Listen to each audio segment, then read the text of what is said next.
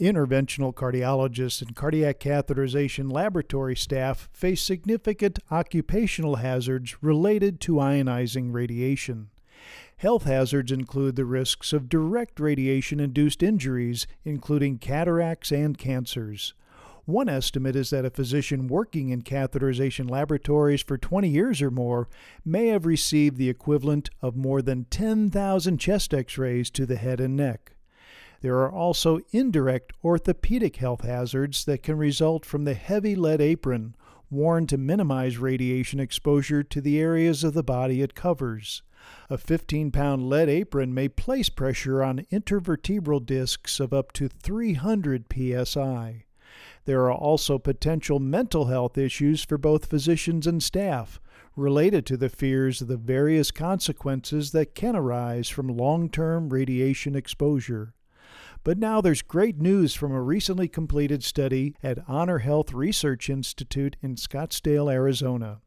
Investigators found that a new radiation protection system called Protego significantly reduces overall cath lab radiation.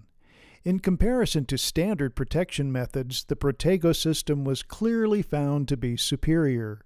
In nearly 70% of the cases, radiation exposure to the physicians and nurses was so low as to be undetectable using real time dosimetry.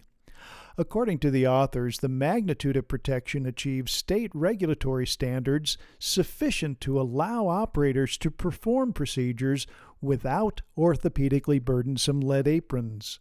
This gives the Protego Shield system the potential to actually reduce occupational health hazards. An accompanying editorial notes the issue of radiation exposure to physicians and cath lab staff has largely been ignored over the past 30 years. Though there's been dramatic technological advances in heart treatments, there have been few improvements in the ability to protect physicians and nurses from the negative effects of radiation exposure. According to the editorial authors, cardiologists should demand the high level of radiation protection afforded by the Protego system for themselves and their staff. The editorial ends with the authors writing We are occupationally exposed. It is time to protect ourselves. For MediBlurb, I'm Dr. Jim Dwyer.